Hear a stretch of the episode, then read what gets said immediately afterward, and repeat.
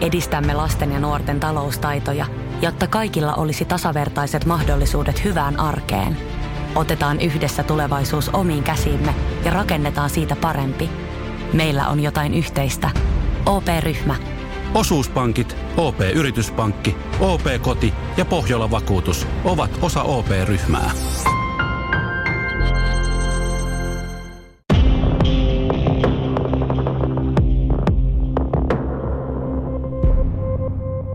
Tervetuloa kuuntelemaan Selviytyjät tarinoita elämästä haastattelusarjaa. Minä olen Teemu Pastori Potapov. Mukana tänään keskustelemassa erittäin arasta, vaikeasta, paljon aikanaan kohua herättäneestä asiasta on Risto Hartikainen. Tervetuloa. Ja Riston kanssa puhumme tänään taudista, joka on aikanaan 80-luvulla niitti kuolemaa ja niitti pahaa mainetta ja siihen ovat kuolleet monet julkisuuden henkilöt ja, ja monet ovat siihen sairastuneet. Tänään siis puhumme HIVstä. Terve Risto, äh, kerro hieman sun lapsuudesta. Lähdetään vähän ruotimaan taustojasi. Minkälainen lapsuus sulla oli? Normaali lapsuus. Meitä oli kuusi lasta ja tota, sodan jälkeen syntyneitä kaikki. Eli tota, mä oon itse syntynyt 50. Ja onnellinen lapsuus sillä lailla, että minun äiti ja isä tykkäs meistä kaikista. Ja me saatiin sitä, mitä me haluttiin. Saatiin rakkautta, saatiin tota olla yhdessä, saatiin oppia elämää. Minkälainen poika sä olit lapsena? Olitko sä rasavilli, yksinäinen? Minkälainen? No oli varmaan semmoinen aika vilkas. Ja sitten aika varhaisessa vaiheessa huomasin, niin, että mä oon vähän poikkeava, koska tota, mun homoseksuaalisuus alkoi painaa itteeni, eikä sillä ollut siihen aikaan nimeä. Niin, sä olet 50-luvun lapsia ja 50-luvun kasvanut ja 60-luvun, jolloin homoseksuaalisuus oli vähintäänkin synti, ellei jopa pahempaa. Se oli rikollista. Niin. Ja tota, mä olin ihan täysikäisen asti rikollinen. Ja sen jälkeen sitten mä olin vielä 31-vuotias asti, mä olin tota, sairas. Ja sitten vasta jotain selko alkoi tulee siitä, että mä oon ihan normaali ihminen näköjään. Jos sä mietit aikaa taaksepäin tuonne sun lapsuuteen ja mietit sun vanhempias, niin minkälaiset tai minkälaisia sukupuolirooleja sä opit heiltä? En oikein osaa sanoa, ei, me mitään, ei meille kerrottu mitään heteronormatiivista elämää me elettiin, mutta koska siihen aikaan ei ollut homoseksuaalisuutta mitään nimeä edes, niin en mä edes tiennyt mikä mä oon, vaan, vaan koin itseni poikkeavaksi. Kuinka nuorena sä tiesit, että... Varmaan 5-6-vuotiaana. Millä tavalla se ilmeni sulle? Mä ensinnäkin mä tykkäsin hirveästi piirtää. Ja mä piirsin ihan pienestä pitäen ja aina miehiä. Ja mä en tiedä mistä syystä. Sillä ei ollut mitään nimeä, vaan piirsin miehiä. Sitten mulla oli nuorempi sisko ja silloin semmoinen nukke, niin mä aloin sitten ole vaattorisen nukelle. Mä aloin tekemään nukevaatteita sille. Millä tavalla tuo, että et tiennyt, mikä sinulla on ja piirsit vain miehiä, miten se vaikutti, miten se vaikutti sinuun? Ihmettelitkö? Tuliko ahdistusta? Va- vahvasti ahdistuin sen takia, koska siis mä tiesin, että nyt ei ole kaikki kunnossa, koska kaikki meni naimisiin. Minäkin olen muistan, kun mä olen mennyt mun äitin kanssa naimisiin mm-hmm. sen takia, koska siis mun piti löytää siihen joku heteronormatiivinen olotila ja sitten se meidän äiti oli tietysti lähin, jonka kanssa piti mennä naimisiin. Niin koska, tämmöisen leikin kautta? Joo. joo. Mutta kun sillä ei ollut nimeä, niin se vaan tuntui sillä lailla, koska siis mä muistan, että mä olisin joskus pienenä näyttänyt niitä mun piirroksia jollekin ja sitten se oli jollain tavalla tuomittu. Ja sitten mä aloin piilottaa niitä. Että mulla oli semmoinen iso vihko, mikä oli täynnä kaiken maailman kuvia, mitä mä piirsin, mutta se oli semmoinen salainen vihko, jonka mä aina piilotin. Sanoit, että homoseksuaalisuudelle ei ollut silloin vielä mitään nimeä, varsinkaan pienellä paikkakunnalla, pienessä kylässä, niin, niin se oli iso negaatio. Oliko sulla mitään ymmärrystä tai missä vaiheessa tuli jotain ymmärrystä, että mistä on kyse? Se meni yli 70, tai 60-luvun loppuun, loppupuolelle. Silloin kun mä olin jo työelämässä ja sitä tota, kävin Tukholmassa. se oli se, joka avasi sitä silmä tai jaa. Mitä siellä tapahtui? No siellä oli miehiä, jotka tykkäs miehistä. ja siellä oli pornokauppa, jossa sai miesten lehtiä ja siis tällaista. Ei niitä Helsingistä, ei mistään se ollut mitään tiedossa, mistä saisi mitään, niin sitten yhtäkkiä avautui niin, että ja Tukholmassa on. Mä muistan vielä kirkkokatu oli se, missä piti, aina kun laivat mentiin suoraan kirkkokadulle. Ja tässä kohtaa, kun tajusit, että mistä on kyse ja minkälainen olet, minkälainen – huomio se oli nuorelle miehelle? Se oli pelottava, koska siis alkoi tulee tieto siitä myöskin, että se ei ole sallittu. Ei ole olemassa semmoista syytä, että joku ihminen käyttäytyisi sillä tavalla, että se on täysin feikki. Niin se, se oli hyvin pelottavaa. Ja sitten siinä oppi elämään kaksoiselämää. Mä piirsin niitä kuvia salaa ja sitten tota elin erilaista elämää sitten niin kuin arkena oliko siinä mitään tällaista iloista, että sinä olisit kokenut jonkun heureka aha-elämyksen, että tällainen minä olen? Ei. Se oli pelottavaa. Sen takia, koska siis mä muistan, mulla oli yksi hyvä kaveri, jonka kanssa me tykättiin metsässä kulkea hirveästi. Ja tota, mä tykkäsin siitä aivan, aivan mielettömästi ja se tykkäsi ilmeisesti musta ja meillä oli kauhean hauskaa. Mutta sitten mun – koulukaverit huomasivat, että me ollaan hirveän paljon yhdessä. Ja nyt ne alkoi haukkua meitä homoiksi. Muistaakseni se oli ensimmäiset homosanat tuli sieltä. Ja sitten me saatiin turpaan sieltä. Vaan sen takia, kun me oltiin homoja. Ja me ei itseellä ollut muuta, ei meillä ollut mitään miel- mielikuvaa siitä, että mitä me ollaan. Ja ainoastaan sen takia, koska hengailitte paljon yhdessä. Joo. Oliko sulla koskaan mitään tunteita tyttöjä kohtaan pienempänä? Ne oli hyviä kavereita. Ei mitään muuta. Ei mitään muuta. Jos mietitään vanhempiasi, niin oliko heillä mitään käsitystä tuolloin, kun olit lapsi, että olisit homoseksuaali? Ei. Tai siis mä en tiedä, oliko niillä edes mitään tietoa siitä, mitä se on. Koska siis ne, ne on elänyt ihan heteronormatiivista elämää ja tota, vaikka meidän äiti ja isä on matkustanut aivan hirveästi Eurooppaa ympäri, ja, niin voi olla, että ne on tavannut, mutta ei meillä kotona puhuttu mitään siitä. Sanoit, että piirsit salassa niitä kuvia ja teit, teit siskollesi nukevaatteita. Si, nukevaatteita. Niin kuinka sä pystyit elämään pienenä jo tuommoista kaksoiselämää? Että tavallaan olla niin sanotusti normaali ja piilottaa sen homoseksuaalisuutesi? Se varmaan tuli oppimisen kautta. Eli siis kun teki jotain sellaista, joka ei ollut hyväksytty, niin siitä sitten mainittiin, että se ei ole hyväksytty ja tuolla ei saa elää, niin sitä vaan sitten alkoi elämään piilossa. Koska siis mä tiedän jälkeenpäin, kun mä jutellut näitä sama, sama ikäkautta olevia homojen kanssa, niin kaikki on elänyt kaksoiselämää. Se on niin normaali tapa selviytyä. Kuinka sinun seksuaalisuutesi heräsi henkiin, kun sä saapui, saavuit esiteini-ikään tai sitten teini-ikään? Iltasanomat aiheutti tämän. Iltasanomat? Iltasanomat. Mitä joo. tapahtui? Siellä on, tota, oli semmoinen lööppi joskus 65 tai jotain tämmöistä. Helsingissä oli löydetty semmoinen helvetin homopesä. Aha. Mikä oli tota, Mä muistan vielä selkeästi, kun sitten mä ajattelin, että ihanaa, siellä on semmoinen paikka, johon mä voin mennä. Ja sen kautta sitten tajusit, että... Joo, että et meitä oli ilmeisesti mu- muitakin, mutta se oli niin hyvä, että se oli Helsingissä. Mä en asunut Helsingissä, vaan asuin pienessä kylässä. Ja sitten mä ajattelin, että onneksi meillä on joku paikka, johon mennään, nimenomaan Helsingin homopesään. Tietämättä ollenkaan mikä se on. Milloin teit ensimmäisen matkasi Helsinkiin? Varmaan, mä aloitin työelämän Helsingissä, 65. Eli sä olit silloin 15? Joo. Joo. Minkälainen maailma sulle aukesi silloin, kun tulit tänne? Taivas mä möin Stockmannille töihin. Mä olin ensiksi lähettinä ja sitten myyjänä siellä ja siellä sitten tapasin muitakin omituisuuksia. Ja sitten me oltiin paljon yhdessä, käytiin kapakoissa ja muuta yhdessä kuljettiin ja oltiin. Minkälainen sen aikaisen Helsingin niin sanottu homoskene oli? Ei ollut mitään. Ei ollut? Ei. Oliko se, sekin oli kaikki Se oli kaikki alla? maan alla. Joo. Ja se oli se homopesä ilmeisesti jossain. Et koskaan löytänyt sinne? En mä löytänyt sinne. Mä muistan ensimmäisen kerran, mä vasta 70-luvulla löytänyt, eikö 80-luvulla löytänyt ton H2O. Jossain Kallesta jossain juttu siitä. Sitten mä ajattelin, että nyt mun täytyy etsiä, missä se on. Ja sitten oli toi keikampriini. Mä muistan, kun mä oon käynyt sen ulkopuolella varmaan kymmenen kertaa, enkä uskaltanut mennä sisälle.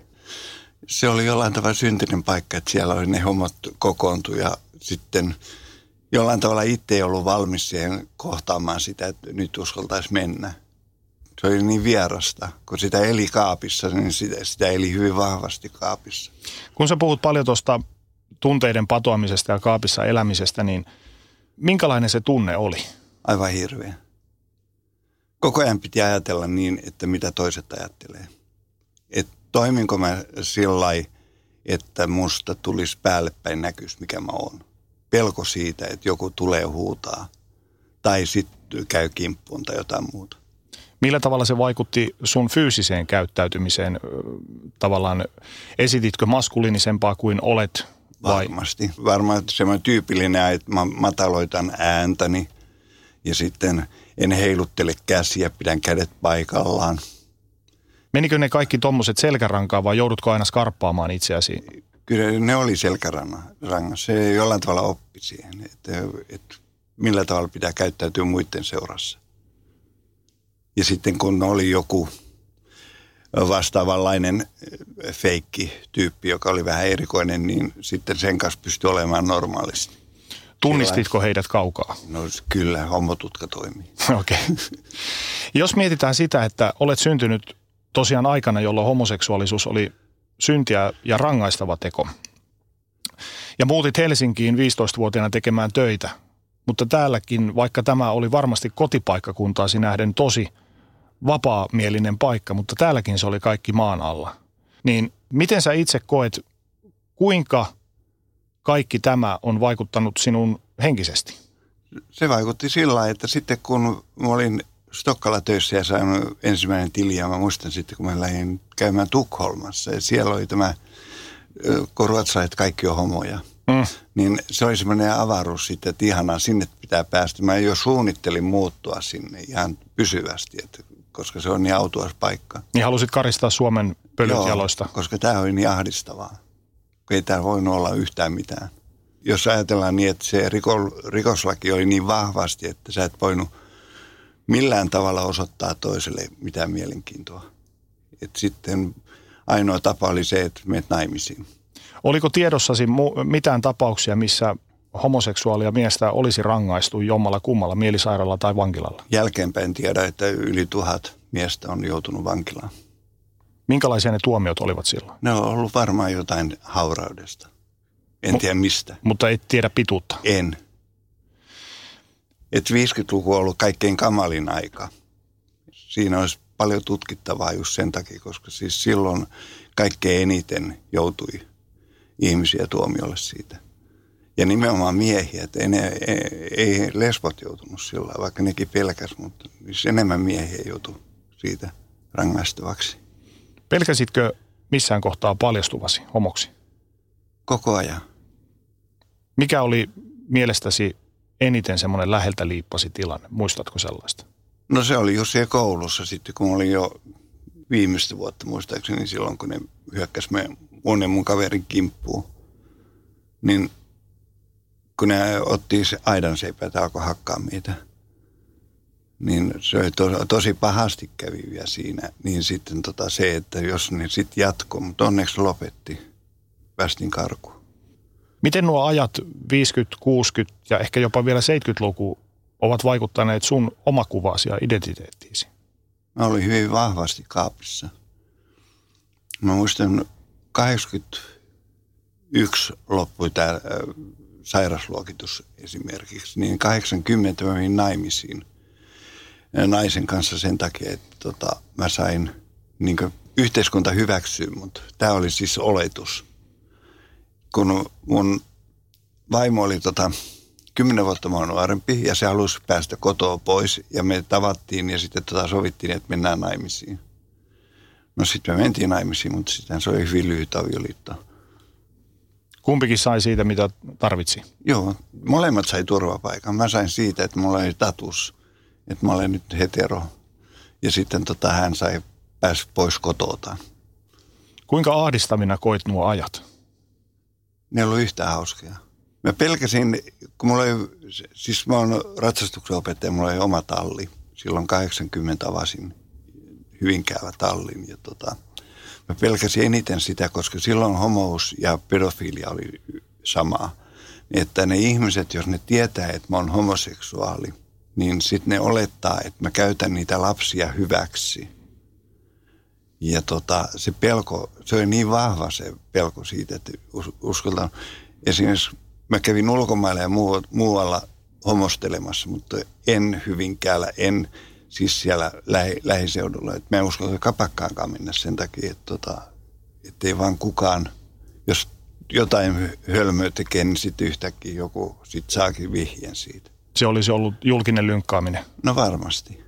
Kävikö koskaan mielessäsi noina vuosikymmeninä itsetuhoisia ajatuksia? Kyllä, hyvin vahvasti. Siis ei sillä ollut, siis siinä ei ollut mitään järkeä, koska siis se tuntui niin, että elämällä ei ole mitään tarkoitusta. Ja ainoa oli se, että tota, sitten kun meni naimisiin, oli hienot kirkkohäät ja kaikki oli siinä, niin sillä hetkellä tuntui niin, että, että nyt mut on hyväksytty tähän yhteiskuntaan. Ja mun vaimokin heti aika nopeasti selvisi, mikä mä oon.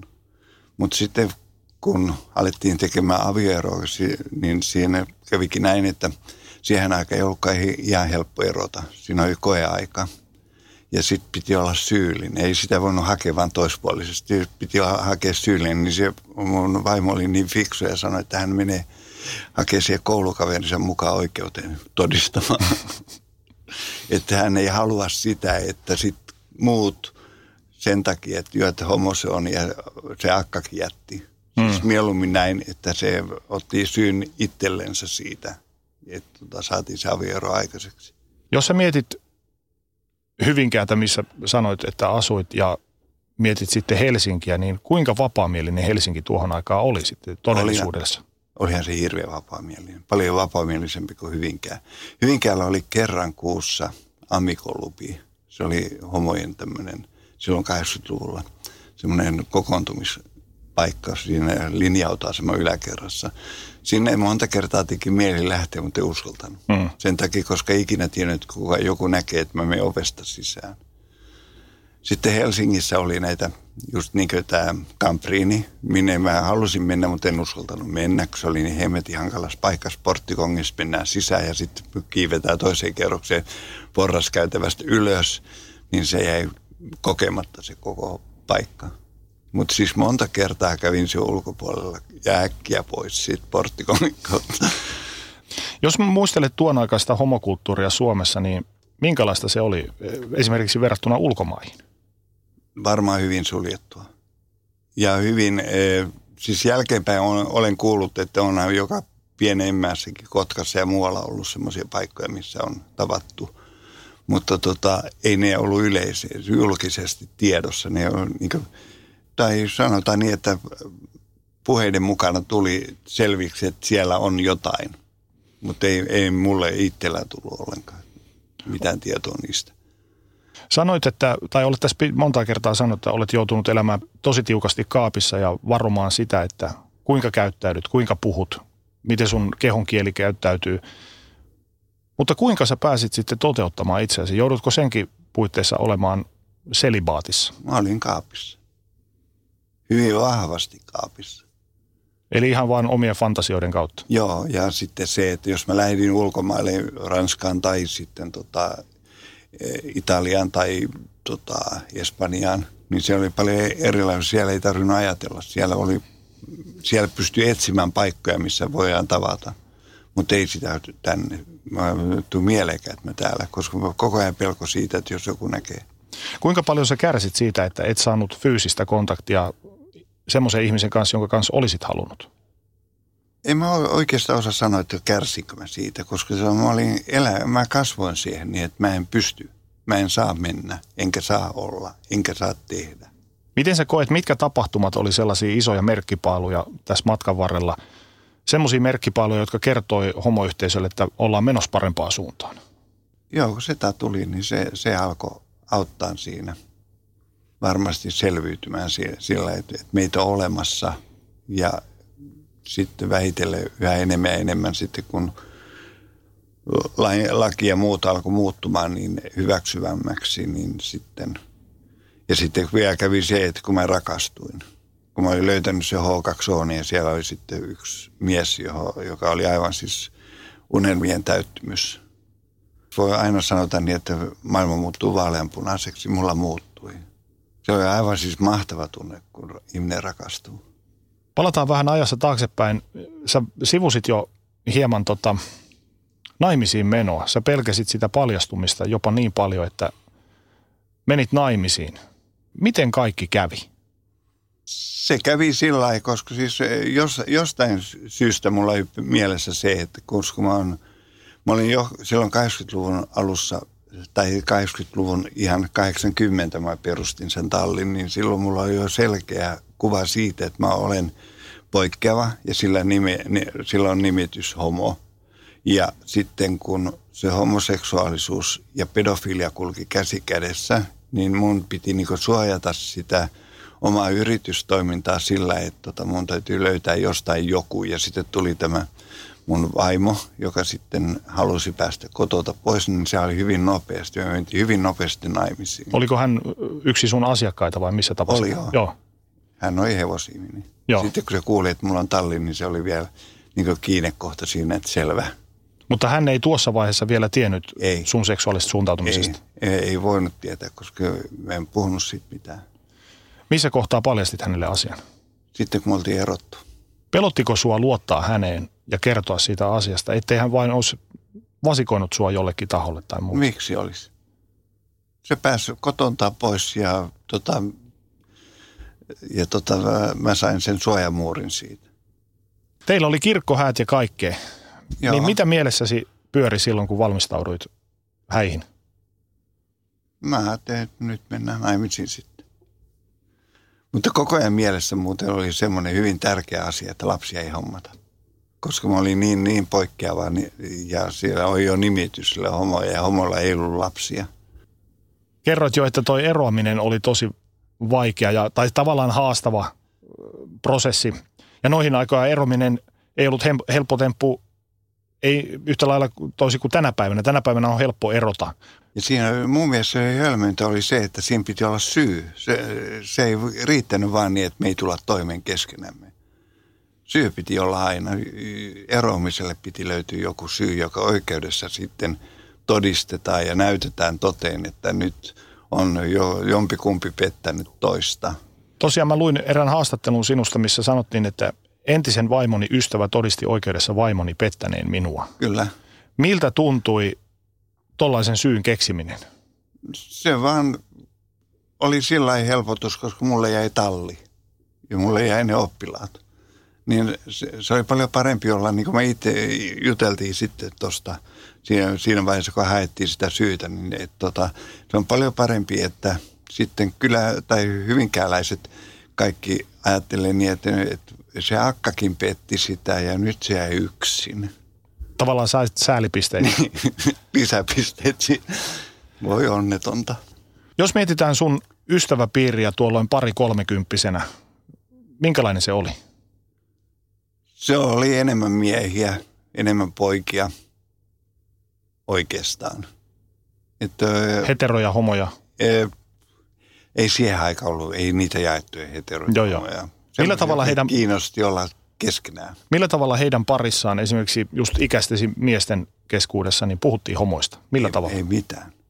Mä, mä en muista, että mä olisin puhunut yhtään mitään kenenkään kanssa. Me vaan pailattiin yhdessä. Miten tuo eroaminen sitten vaikutti sun ystäväpiirissäsi? No... Sä, niin kuin puhuttiin jo vähän tuosta lisäpisteiden saamisesta, saitko sääliä vai oliko se sosiaalisesti semmoinen iso negatiivinen juttu?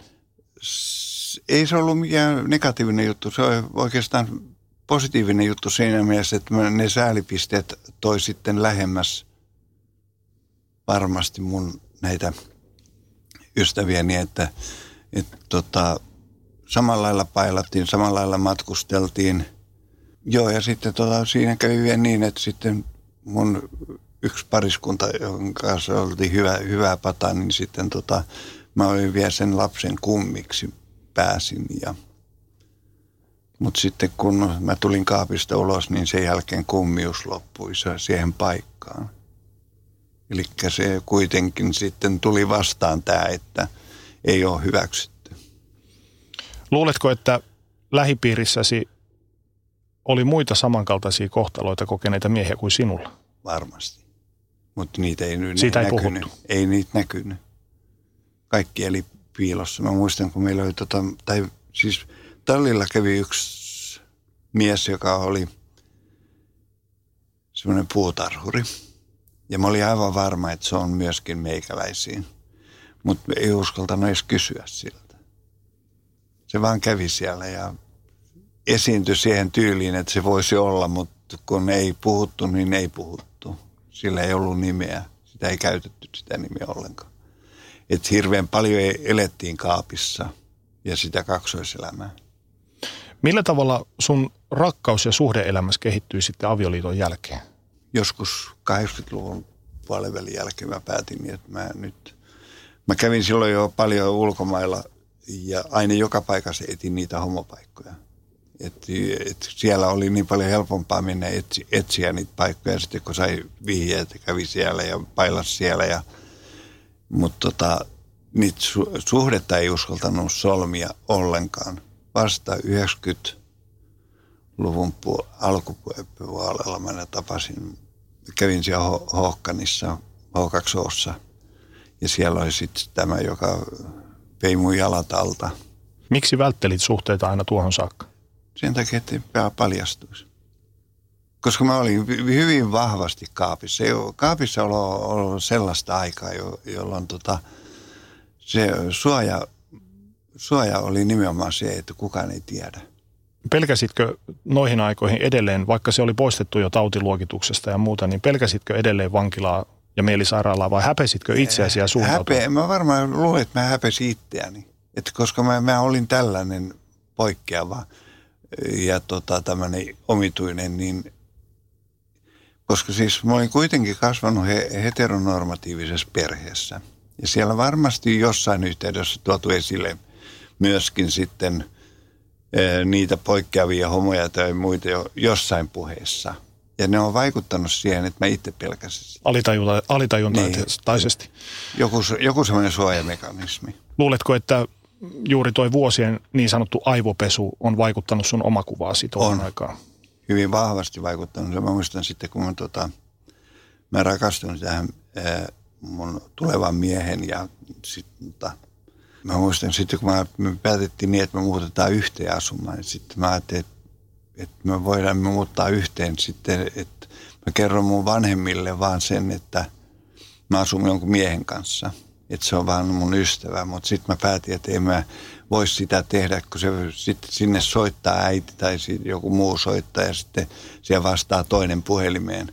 Niin, niin se on paljon reilumpaa. Sitten mä päätin, että nyt mä tuun kaapista ulos. Se oli 94 tai kolme.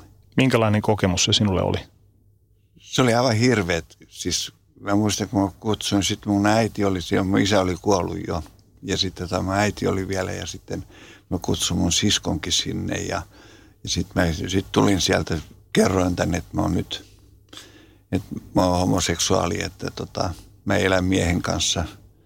Niin se oli jo- jollain tavalla järkyttävää. Mä niin pelkäsin sitä sanoa ja sitten kun mä olin sanonut sen ulos, niin sitten mun sisko sanoi, että no mä oon tiennyt ton. Mä äiti sanoi sama juttu, että mä olen tiennyt ton. Ei ole mitään uutta. Miten sun veljet ovat suhtautuneet asiaan? Ihan hyvin. Ei mitään. Kaikki on ihan normaalista. Jos mietitään tätä sun suurta ihastusta, suurta rakkautta, joka tapahtui 90-luvun alussa, niin mikä tässä miehessä vetosi sinuun? Sä olit pitkään vältellyt suhteita ja et halunnut paljastua ja muuta, mutta mikä hänessä oli se, joka teki sen muutoksen? Että semmoinen mies, joka tulee vasta, joka on niin komea ja siellä jutut oli aivan siis unelma ja tota, kaikki toimi. Se on vaan se rakkaus tuli Minkälainen suhde teillä oli? tosi vahva. Et yhdeksän vuotta me oltiin yhdessä, mutta sitten tuli alkoholi siihen mukaan. Ja hän käyttää liikaa alkoholia ja sitten me erottiin just sen takia. Edelleen me ollaan äärettömän hyvät ystävät. Mutta niin kuin mä olen itse sanonut sille, että me ei koskaan mennä yhteen. Siihen tuli vä- väkivalta ja muut mukaan sitten viinan kanssa. Tuo suhde aiheutti sen, että tulit kaapista ulos perheellesi ja sanoit, että se oli jo haastava prosessi. Mutta mitä sen kertominen teki sinulle henkisesti? Se vapautti. Mä muistan, kun käveltiin mun eksän kanssa tuolla Mannerheimin tietä. Sitten meillä oli pari muuta homoa mukana. Sitten me käveltiin ja me käveltiin käsi kädessä ja pussattiin siinä keskellä Mannerheimin tietä, niin nämä homot kaikki siitä on, että älkää nyt hullut tehkö, että kaikki katsoo te, meitä. Mä, mun mielestä se on vaan hyvä asia, että ne katsoo. Että se antoi semmoista rohkeutta elää. Kun oli jo kerran tullut kaapistulos, niin ei ollut mitään pelkoa siitä, että tota, jos ei joku hyväksy, niin ei hyväksy. Keille muille henkilöille kerroit seksuaalisesti suuntaan, vai piditkö sen vain perhepiirin tietoa? Hyvin pienelle äh, populalle. Ihan pieni ryhmä vaan tiesi se, että mitä me ollaan. Ja se oli tietoinen valinta? Se oli ihan tietoinen valinta. Et sama juttu, hän oli HIV-positiivinen ja tota, en mä edes kertonut mun perheelle siitä, että hän on HIV-positiivinen. Mä vaan kävin testeissä ja harrastettiin seksiä ja sen kautta sitten. No tästä päästään hyvänä aasisiltana seuraavaan kysymykseen. Sä olet tosiaan syntynyt 50-luvulla ja nähnyt suomalaisen homokulttuurin kehittymisen ja samalla sä olet nähnyt myös tämän HIV-AIDS-hysterian synnyn. Muistatko, kuinka kaikki alkoi 80-luvulla? Se alkoi sillä, että joskus 83 Suomessa tuli ensimmäinen AIDS-tapaus tietoisuuteen. Siihen kuoltiin siihen aikaan. Siinä ei ollut mitään parannuskeinoa. Se oli vaan. Ja sitten oli vielä lööpit, oli, no, le, siis aina lehtien lööpit on semmoisia, jotka on niin semmoisia elämän päiväkirjoja. Niin silloinhan oli tämä, että Jumalan kosto homoille on tämä hivi. Ja tota, sitten oli homorutto, se oli semmoinen yleinen nimitys sille ja sitä piti välttää. Ja se ainoastaan se, että sitten kun eli selipaatissa, niin sitten pystyi välttämään, välttämään tätä, ei ollut mitään muuta. Miten se tuli vasta joskus 80-luvun puolenvälin jälkeen tuli ensimmäiset heterotapaukset ja sitten alettiinkin ke- kehittää sitten siellä lääkitystä siihen. Miten sä koet, kuinka paljon media ruokkii sen aikaista hysteriaa? Ruokkii edelleenkin. Se on edelleenkin todella paljon käytetään hyväksi sitä hysteriaa, mikä on olemassa. Tota, hivistä puhutaan paljon isommin, mitä se on, se sairaus on nykypäivänä. Et se, se on ensimmäinen, niin kuin mä muistan, nyt oli tässä vuosi sitten, oli toi Kampin labra jupakka, niin siinä ensimmäiseksi oli hivi, joka levisi, vaikka se ei leviäkään, vaikka, kun se ei pysty elämään se virus. Vaikka siitä oli jo tieto, mutta siitä media halusi käyttää hyödyksi sitä. Miltä susta tuntui silloin 80-luvun puolivälissä, kun ensimmäiset heterotapaukset tuli tietoisuuteen? Ja sitten hän on, muun muassa koripalloilija Magic Johnson on sairastunut ja, ja on paljon muitakin, totta kai pornoteollisuudesta heteronäyttelijöitä on sairastunut. Niin minkälainen, tuliko sulle semmoinen ähäkutti-fiilis? Ei. Ei. Sääli sen takia, että nämä ihmiset joutuu elämään siihen aikaan, kun ei ollut mitään lääkitystä, ei mitään semmoista, niin söi sääli, että ihmiset joutuu kokemaan sen, että ne odotti sitä kuolemaa. Että mä, niin kuin mun, silloin kun mä tapasin sitten mun ihanan eksän ja heti ekana iltana mä tiesin, että hän on HIV-positiivinen.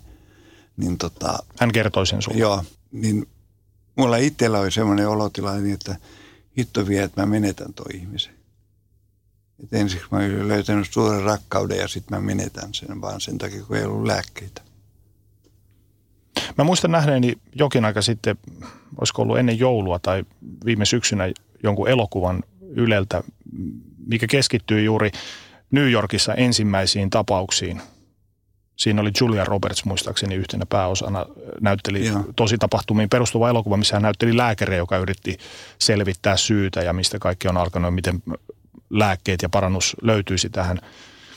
Niin katsoin sitä, sitä ja mietin, että se on ollut silloin 80-luvun alussa aika kovaa myllekkää ja hirveää hysteriaa. Hysteria, kun siitä ei ollut mitään tietoa.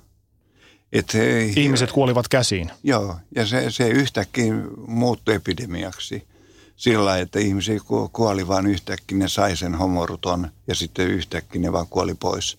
Ja se saattoi toiset mennä ihan sanotaan muutamassa kuukaudessa, kuoli pois ja toisella kesti pidempään. Ja se on ollut varmasti hirvittävää aikaa siihen aikaan, kun ei ollut edes tietoa, mistä se tuli. Että oliko tämä nyt Jumalan kosto, että se ilman mukana leviää. Mutta kun ei ollut mitään tietoa. Sä olet itsekin useammaa kertaa nyt maininnut tuon homoruton ja siitä nimitystä taudista käytettiin varsinkin sen alkuaikoina. Miltä se tuntui sinusta? Se oli sellainen, että se nyt on kohdalle tulossa ilmeisesti. Mutta sitten oli tämä just, kun eli silipaatissa, niin ehkä ei tule. Minkälaisia muita ennakkoluuloja taudista oli silloin liikenteessä? Ainoastaan se, että se siihen kuolee. Se oli melkein kuolemantuomio. Mä muistan kuolemassa näitä ensimmäisiä tämmöisiä HIV-käsikirjoja olemassa, AIDS-käsikirjoja ja tällaisia, niin ensimmäisellä sivulla käydään läpi testamenttia ja valmistaudutaan kuolemaan. Et siis, siis se lähti, kirjat, kaikki lähti tästä, ne, että siihen kuollaan. Se oli sataprosenttinen ennustus aina? Joo, aina. Et mä muistan sitten, kun mun eksäkin puhuu siitä, että hän on HIV-positiivinen ja sitten me käytiin yhdessä lääkärissä ja muuta ja – ja tuolla sieltä Aurorassa, missä me käytiin yhdessä, niin sitten ne hoitajat sitten vaan sanoivat, että muista käydä testeissä. Ja mä kävin sitten kolmen kuukauden välein testeissä.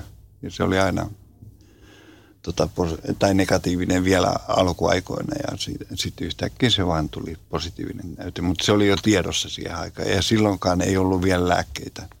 Homoilla oli muutenkin vaikea olla ja elää, niin kuinka paljon HIV- ja AIDS-tapaukset ja niistä uutisoiminen vaikeutti teidän elämäänne?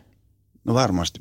Siis mä katsoin tuon Tomo Finland-elokuvan. Siinähän on just Amerikassa toi, toi Touko Laaksonen siinä aikaa, kun se AIDS tuli, niin kuvien piirtäminenkin loppui. Et silloin ne ensiksi ne oli hyvin haluttuja kuvia ja sitten yhtäkkiä se tuli se AIDS-vaihe sinne mukaan, jolloin enää mennytkään kaupaksi ne kuvat. Mitä tuo taudin räjähtävä ja yhtäkkinen leviäminen teki sun mielestä homoyhteisölle Suomessa ja maailmalla? Hitsasiko se homoja yhteen vai eriyttikö? Ei, eriytti. Edelleenkin tänä päivänäkin se on yksi semmoinen asia, että homoyhteisö on semmoinen, joka kaikkein kriittisemmin suhtautuu positiivisuuteen. Että se on jättänyt jäljet. Tänäkin päivänä? Kyllä.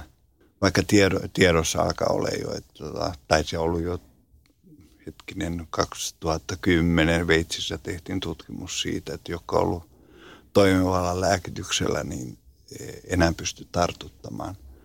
Ja sen jälkeen on tutkittu ja tutkittu, vaikka tiedon eteenpäin vieminen on todella hankalaa, kun ihmisillä on oma käsitys siitä. Kuinka paljon itse jännitit vuosien varrella sitä, sairastutko vai etkö? En mä jännittänyt sitä, koska mä oon rakastunut. Mä oletin niin, että mä sairastun kumminkin jossain vaiheessa. Ja koska tota, mun eksä oli HIV-positiivinen ja tota, ei ollut lääkkeitä, niin jonain päivänä varmasti tuun saamaan sen myöskin itselleni, mutta se, että sitten me kuollaan yhdessä. Oli semmoinen, Oliko semmoinen romantisoitu kuva? Kyllä, hyvin vahvasti romantisoitu kuva, että sitten me kuollaan käsi kädessä. Mutta ei käynytkään näin. Mistä, miltä susta tuntui silloin, vai ajattelitko edes sitä, että tämä on, tämä on tavallaan semmoista venäläistä rulettia, mitä mä pelaan tässä? En en edes ajatellut sitä, koska siis se rakkaus... Se voitti kaiken. Voitti kaiken. Koska mä en ollut siihen mennessä vielä tavannut sellaista miestä, joka vie jalat alta. Ja nyt mulla oli mies, joka vie jalat alta. Niin se muutti sen kai, koko kuvan siitä. Olet kertonut, että olet elänyt tiukasti kaapissa ja et ole harrastanut seksiä, olet elänyt selipaatissa ja noin poispäin, mutta oliko vuosien varrella, olitko sairastanut mitään muita sukupuolitauteja ennen kuin kuulit en. saaneesi hivin? En. Se hivi on ainoa, joka tuli. Ja sekin tuli siis hymyssä suin, niin kuin mä aina sanon, niin että mä oon saanut hivin hymyssä suin sen takia, että mä oon ollut onnellinen. Ja se on ollut tietoinen riskinotto. Kävit tarkastuksissa kolmen kuukauden välein, kunnes sait kuulla sairastuneesi – niin mitkä olivat ne ensimmäiset ajatuksesi, kun kuulit sitä? me asuttiin Kontulassa. Ja se tota, mä kävin Kontulan terveyskeskuksella aina tota, testeissä ja sitten tota, mä muistan sitten, kun se oli joulukuussa itsenäispäivän jälkeen, kun mulla tuli semmoinen ihmeflunssa. Ja tota mun eksä sanoi, että nyt käy testeissä, että toi ei nyt ole ihan normaali flunssaa. No mä kävin testeissä ja sitten mä soitin vähän ennen joulua sinne terveyskeskukseen. Ja tätähän ei olisi pitänyt edes terveyskeskuksen missään labraseessa kertoa puhelimessa, mutta mulle sanottiin näin, että joo, sun testitulos on tullut, olet positiivinen, painu Auroraan. Se oli siis se ainoa hoitoohje. Mutta koska mä olin silloin käynyt mun eksän kanssa jo Aurorassa monta kertaa, niin mulla oli niin selkeä kuva siitä, että mikä, mikä se on. Että mulle se ei ollut mitään ihmeellistä. Mä vaan totesin, että aha, nyt se on tullut. Se ei ollut sinulle maailmanloppu? Ei. Nyt mä pääsin toteuttamaan sitä, että me kuollaan yhdessä. Että mä jäin leskeksi. Kuinka paljon, vai tuliko ollenkaan, minkälaisia itsesyytöksiä? Ei. Ei, enkä edes syyllistänyt häntä, koska se oli mun valinta. Se oli tietoinen valinta? Se oli tietoinen valinta. Ja tota, siinä onni, onni kävi siinä mielessä, että seuraavana vuonna oli lääkkeet. Ja koska mä olin sitten jo siellä Aurorassakin tiedossa niin, että mun puoliso on HIV-positiivinen, niin ne aloitti lääkityksen mulle saman tien. Millä tavalla teihin suhtauduttiin Aurorassa ja muuten niin kuin lääkintähenkilökunnan puolelta? Aurorassa oli hirveän helppo. Siihen aikaan hoidettiin kaikki taudit siellä. Että jos tuli flunssa, se Auroraan. Jos oli jotain muuta häikkää, niin se meni Auroraan. Siellä hoidettiin. Se ei joutunut käymään terveyskeskuksissa. Mutta lääkintähenkilökunta suhtautuu asiallisesti. Loistavasti. Ja, joo. Siellä oli niin opittu siihen, että tämä on semmoinen tauti, joka pitää hoitaa.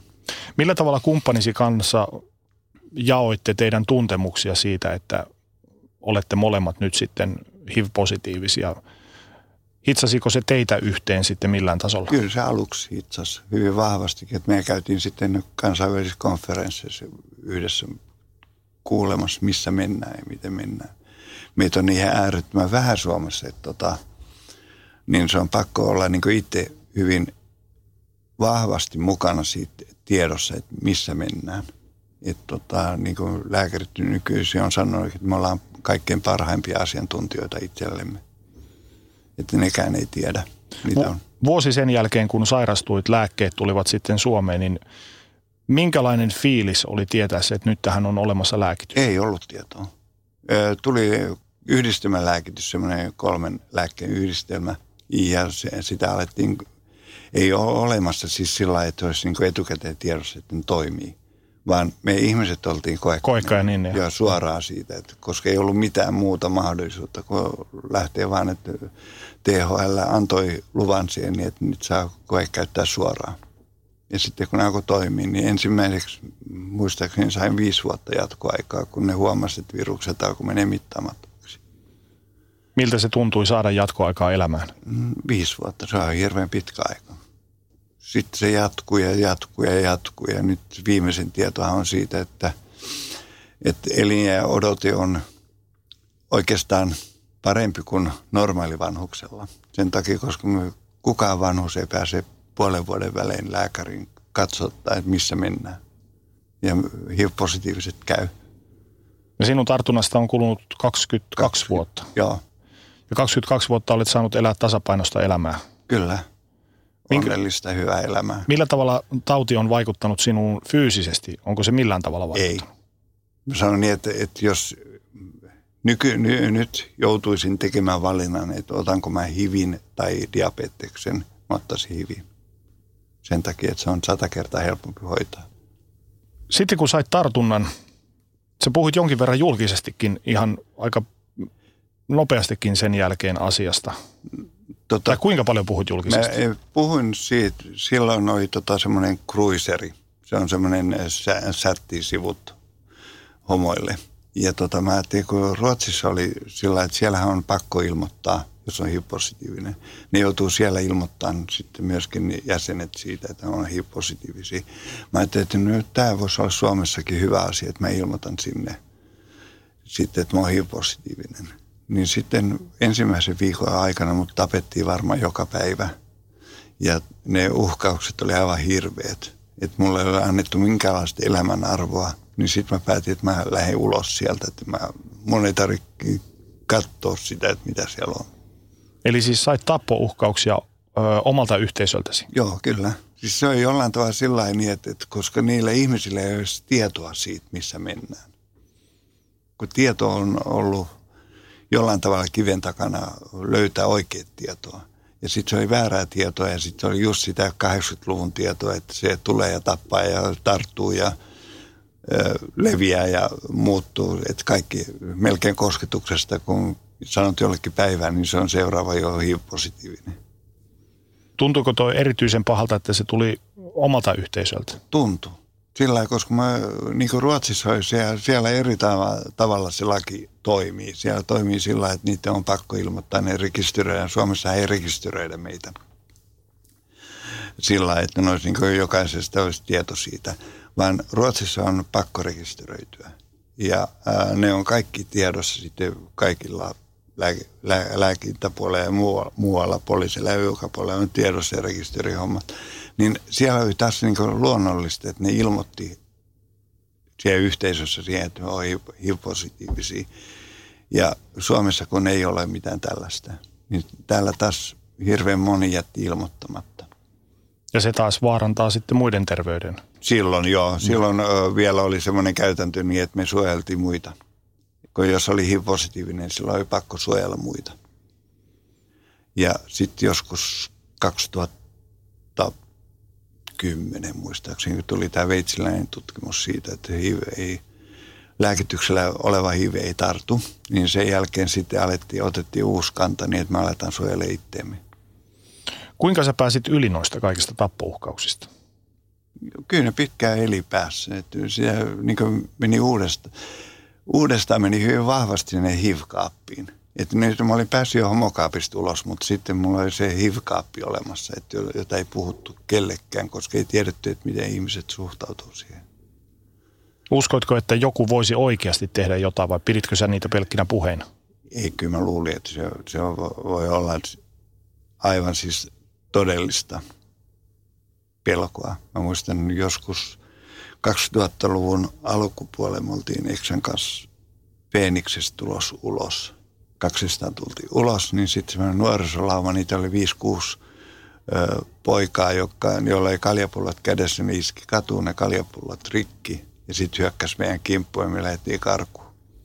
Olivatko he siis samaa yhteisöä? Ei ollut. Ei, ihan ne oli ihan jotain nuorisolauma, joka oli vaan ryyppäämässä ottamassa uutta vuotta vastaan se, se tuntui tosi hirvittävältä niin, että kun siis se homous oli tehnyt sen, että, että se oli niin syynä hyökätä kimppuun. Että meillä ei annettu mitään arvoa. Sitten tota, kävi vielä silloin 2000-luvun alkupuolella myöskin se, että mä olin Itäkeskuksessa jostain syystä. Jouduin meneen poliisilaitokselle.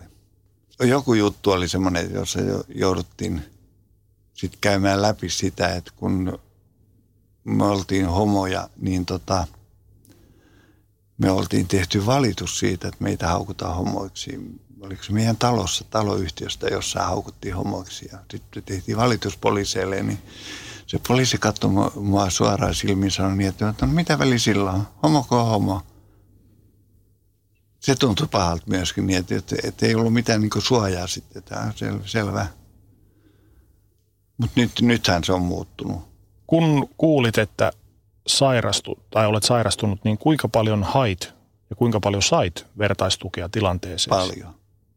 Hyvin paljon. Varsinkin ja. silloin, kun tilanne oli vielä arka, kosketusarka. Kyllä. Sen, sen takia, että ensinnäkin mun eksen kanssa käytiin AIDS-tukikeskuksessa ja sitten tota, positiivisessa ryssä. Ja se vertaistuki oli sieltä kohdattiin muita, joilla oli sama ongelma. Minkälaista vertaistukea se oli? Keskustelua? Keskustelua, keskustelua, keskustelua. Se on tänä päivänäkin se keskustelu on kaikkein paras. Mihin sun mielestä, tai mitkä semmoiset tavallaan aiheet ja kipupisteet ovat tärkeimpiä, mihin, mistä pitää jutella? Lääkkeet. Ja silloin alkuaikoina, kun lääkkeet tuli, niin tota, oli hyvin vahva epäilys siitä, että ne haittavaikutukset on hirveän suuret. Mitä siinä oli? No siellä oli, aluksi oli sellaisia lääkkeitä, että kaksi tuntia piti olla syömättä, sitten syödä lääkkeet. Kaksi tuntia sen jälkeen piti syödä vastaan. Eli neljä tuntia meni siinä yhden tabletin ottamisessa. Sitten se yksi tabletti piti ottaa sillä että oli syönyt justiinsa. Että se päivä piti laittaa sellainen järjestyksen, että milloin ottaa mitäkin tabletin, että pystyy olemaan sen kanssa. Ja sitten oli, mikä itteni on huvittanut niin, että moni ei tajukaan sitä, että Helsingin keskustan kaikki ravintoloiden vessat piti merkata ylös, missä on lähin vessa, niin pääsee.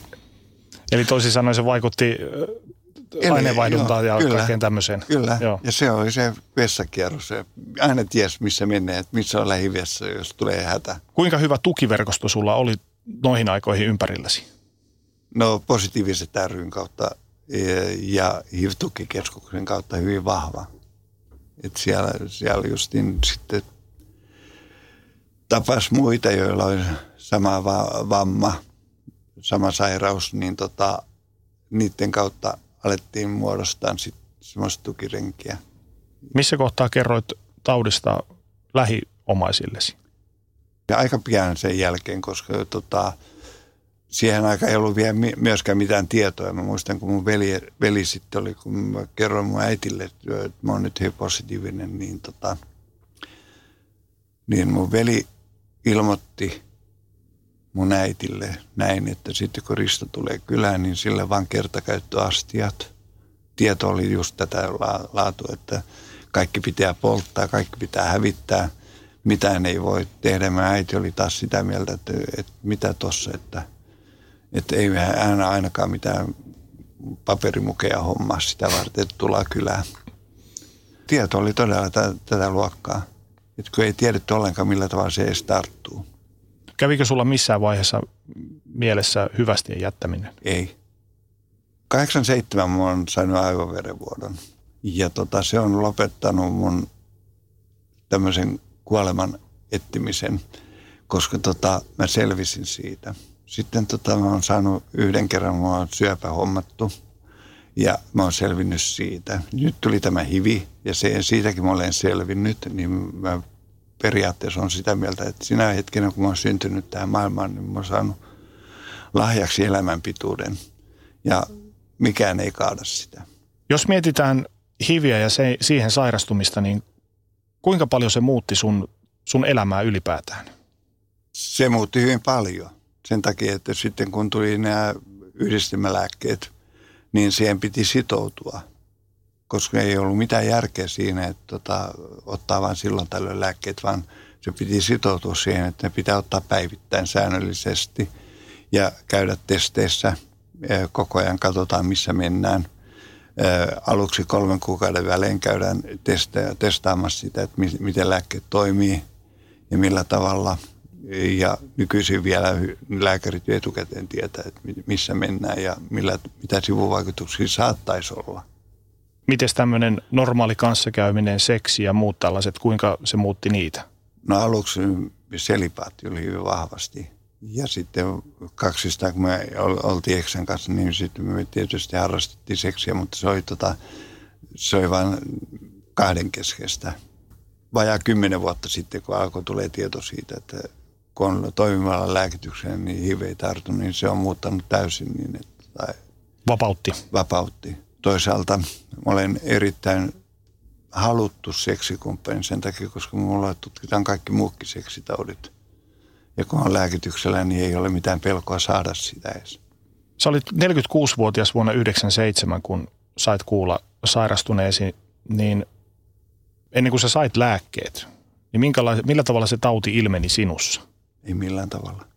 Alkuvaiheessa HIV ei lyö mitään leimaa – sitten vasta kun tulee AIDS-vaihe, niin sitten tulee kaiken maailman näitä tämmöiset ihottumat ja muut mukaan. Mutta siis alkuvaiheessa se ei näy päälle päin.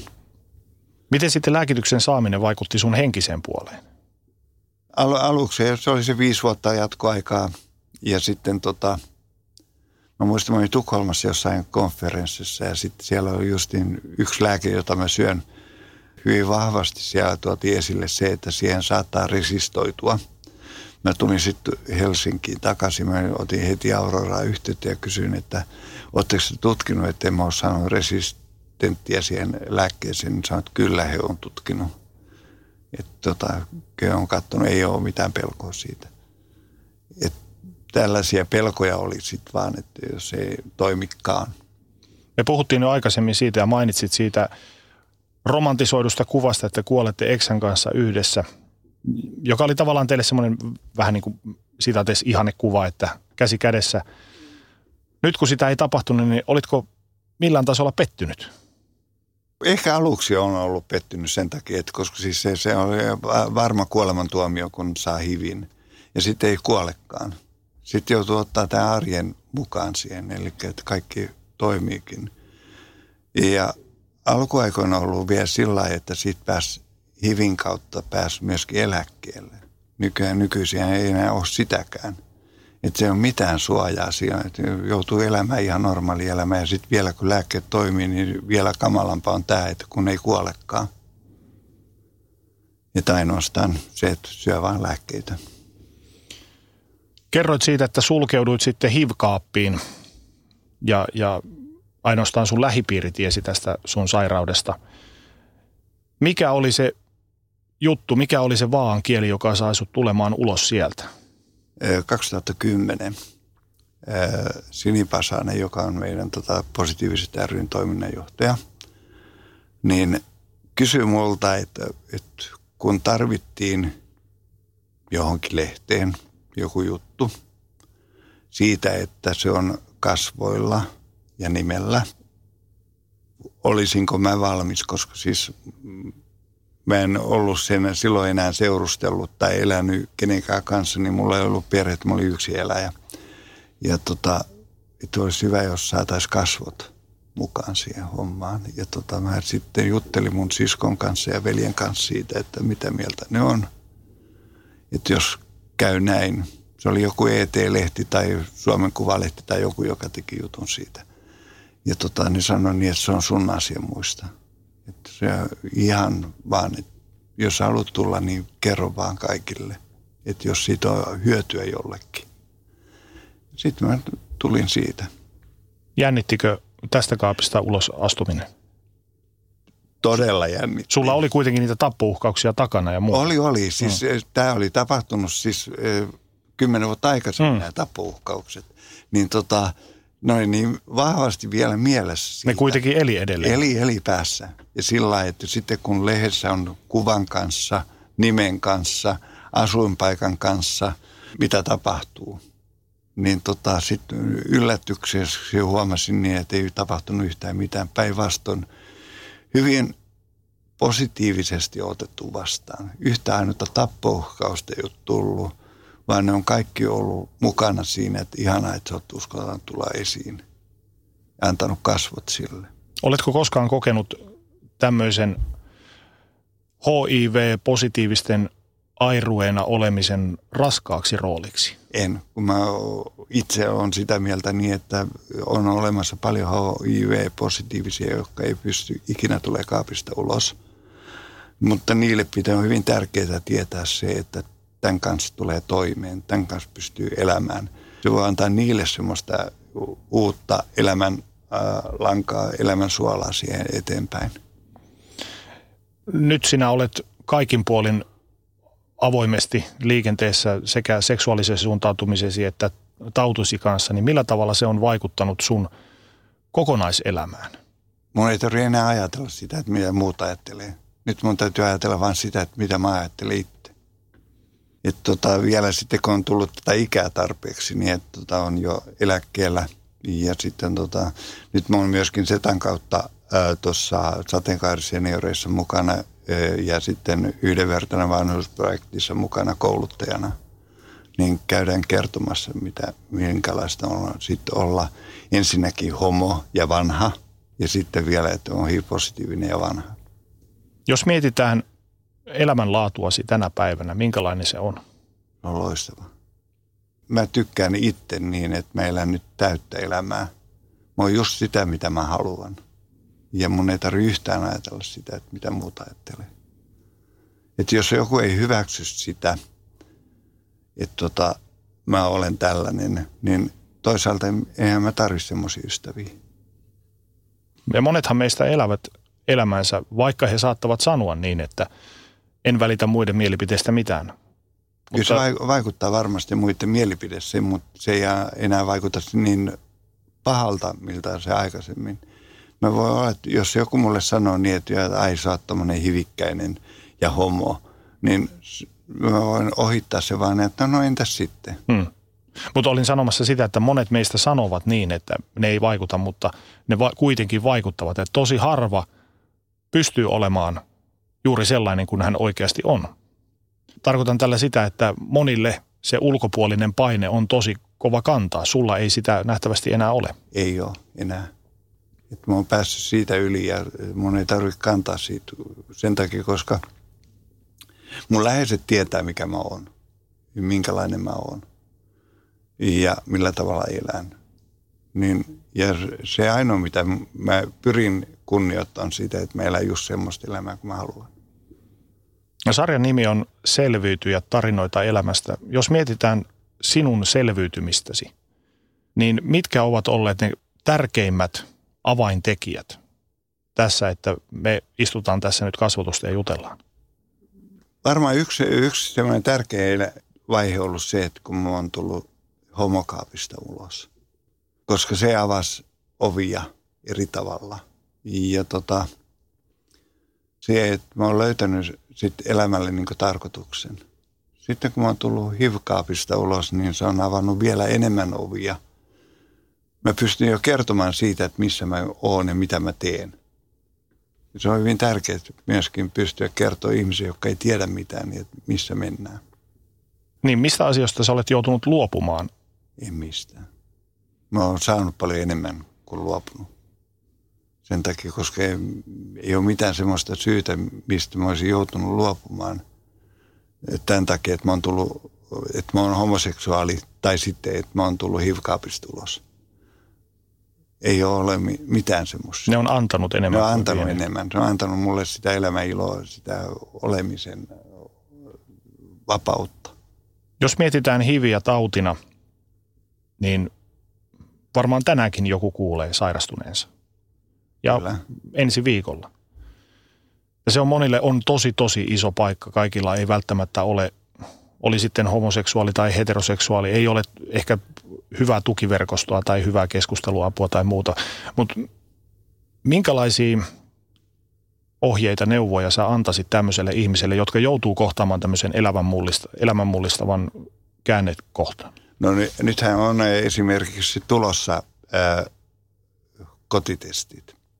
Ja tota, mä toivon, että ne kotitestit on sillä lailla, kun niitä haetaan apteekista, että sieltä tulee neuvot siitä, että jos sä oot HIV-positiivinen, mihin sä otat yhteyttä, millä tavalla sä saat yhteyttä, että et jää yksin. Nyt on pikatestejä olemassa ympäri maata, eri kaupungeissa. Helsingissäkin on Hillpointilla ja sitten on positiiviset ryllä ja joka puolella on näitä pikatestejä, jotka tehdään minuutissa testituloksia ja kaikki tehdään anonyymisti. Eli senään ei ole mitään semmoista syytä jättää hakematta apua. Suurin osa, joka saa tota, diagnoosin siitä, että on uusi positiivinen, niin sehän menee sen normaalin kaavan mukaan, eli siinä tulee ensiksi shokkivaihe. Ja siitä pääsee sitten ylös siltä, että löytää jostain jonkin jo, jo tahon, joka pystyy neuvomaan siitä, että missä mennään eteenpäin. Ja se shokkivaihe on varmaan joka ikisellä vastassa siinä vaiheessa, kun tietää siitä, että saa jotain sellaista tautia, joka on – josta on itsellään ihan väärä kuva, niin kuin nykyisin vielä on hirveän paljon väärä kuva hivistä, että se on jotain muuta, mitä se on. Et kun olin tuolla Eestissä ja siellä juttelin paikallisten kanssa, niin siellä oli kuva siitä, että HIV liikkuu ainoastaan huumeiden kautta. Et mä, niin kuin mä nauroin niille, sanoin suoraan päin näkö, että, tota, että meillä Suomessa saadaan yleensä seksin kautta. Huumeiden kautta enää saa, kun meillä vaihdetaan neuloja. Ja tämä pitää paikkansa. Suomessa on siis 2000-luvun, silloin kun kaatui tämä suonensijäisten huumeiden kautta alkoi tulee hirveästi uusia tapauksia, niin THL päättikin yhtäkkiä, että tehdään tämä neulanvaihto-ohjelma ja se on loistava sen takia, että se suojaa niitä. Ainakin siinä mielessä, että saa puhtaat välineet. Ei se suojaa, ei se ole yhtään lisännyt. Niin siellä aikaa mä muistan, kun vielä silloinkin pelättiin sitä, että sitten huumeiden käyttö lisääntyi, mutta ei se lisäänny. Ei sitä ihmiset käytä yhtään sen enempää niitä huumeita. Tai ainoastaan puhtaat välineet, jolloin estetään ensinnäkin hivin leviäminen ja myöskin samalla nyt auttaa siinä, että hepatiitti ei leviä, mikä on paljon suurempi riski, joku C-hepatiitti. Jos mietitään, Risto, sun tulevaisuutta, sä olet nyt 67. Joo. Millä mielin muuten sä odotat tulevia päiviä, tulevia viikkoja, kuukausia, vuosia? Hyvällä mielellä. Sen takia, että tota, elämässä ei mitään muuta kuin ihania asioita.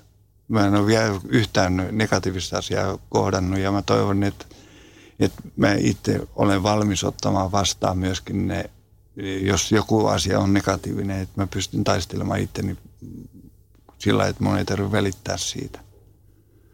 Että nythän on tietysti tämä, mikä on hyvin tärkeä, on tämä ikääntymisen mukana tuleva tämä palveluiden saaminen. Että millä tavalla kohdataan vähemmistön kuuluvat. Ja se on nyt tosiaan setan kautta ollaan saatu nyt viety sitä, että onko nyt 1500 ammattilaista koulutettu jo tähän kohtaamaan. Se on sulle nyt se sydämen asia tällä on, hetkellä. On, tällä hetkellä. Kiitos Risto, kaikkea hyvää sulle tulevaisuuteen. Kiitos. Nukkuvatko rahasi käyttötilillä? Laita ylimääräinen varallisuus kasvamaan korkoa. Big Bankin säästötili on helppo ja joustava tapa säästää. Voit tallettaa ja nostaa rahaa säästötililtäsi ilman kuluja tai rajoituksia. Tarjoamme nyt uusille Big Bankin asiakkaille säästötilin 3,90 prosentin korolla kolmeksi kuukaudeksi. Tarjous on voimassa toukokuun ajan. Avaa säästötili osoitteessa bigbank.fi. Suomen suosituin autovakuutus auttaa vuorokauden ympäri, ympäri Suomen. Osta autovakuutus nyt osoitteesta lähitapiola.fi ja voit voittaa uudet renkaat. Palvelun tarjoavat LähiTapiolan alueyhtiöt. LähiTapiola. Samalla puolella.